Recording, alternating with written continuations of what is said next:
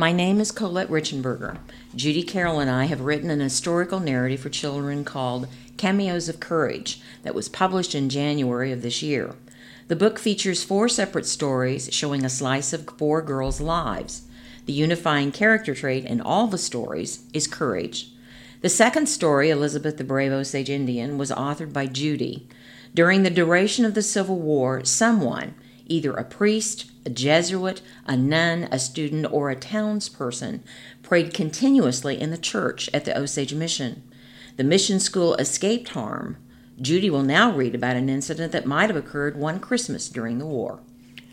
A long period of time passed during the war when not many settlers lived around the mission. They either joined one of the armies or moved back east. It would have been easy for soldiers to burn the mission or harm the students. All day and all night, for four years, the entire length of the war, a black robe, a nun, or students prayed in the church. One afternoon in Baby Bear Moon, I prayed alone in the church. Mother Bridget let some of us decorate it for Christmas with cedar branches tied with ribbons. The scent of the newly cut cedar spread throughout the church.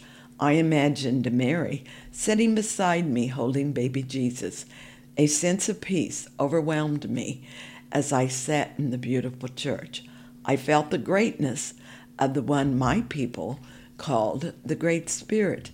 I believed he was the same one the black robes called God.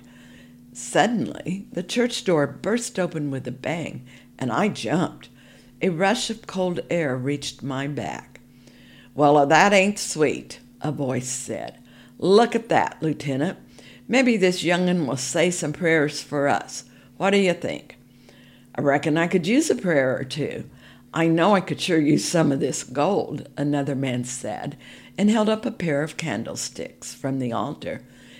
Except for my trembling arms, I sat as still as possible. I secretly watched the men, silently praying that the Great Spirit would send them away. There must be some money here somewhere, the first man said, and laughed as he looked around the church. Jack, be quiet. There's someone else in here. Who's here? the lieutenant asked. Sir, there's no one here but that little girl. Come on, let's get us some gold, the first man said, and put a candlestick under his coat. The lieutenant looked around and asked again, Who's in here? Don't you feel it, Jack? Feel what? the first soldier said. I don't know, but I feel I feel something or someone else is in this church, the lieutenant said. He removed his hat, bowed his head, and fell to his knees. I don't see anyone but the little girl. I don't feel nothing either, the first soldier said. Jack, put those back. I cannot steal from God's house.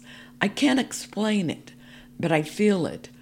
We are surely in the presence of God the lieutenant said, and bowed his head before rising.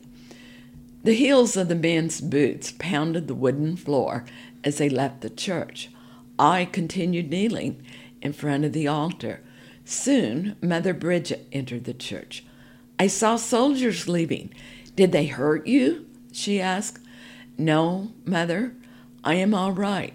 He was with me. He gave me courage, I answered. Next time, we will introduce the third character in Cameos of Courage, Callie Mae, the adventurous exoduster.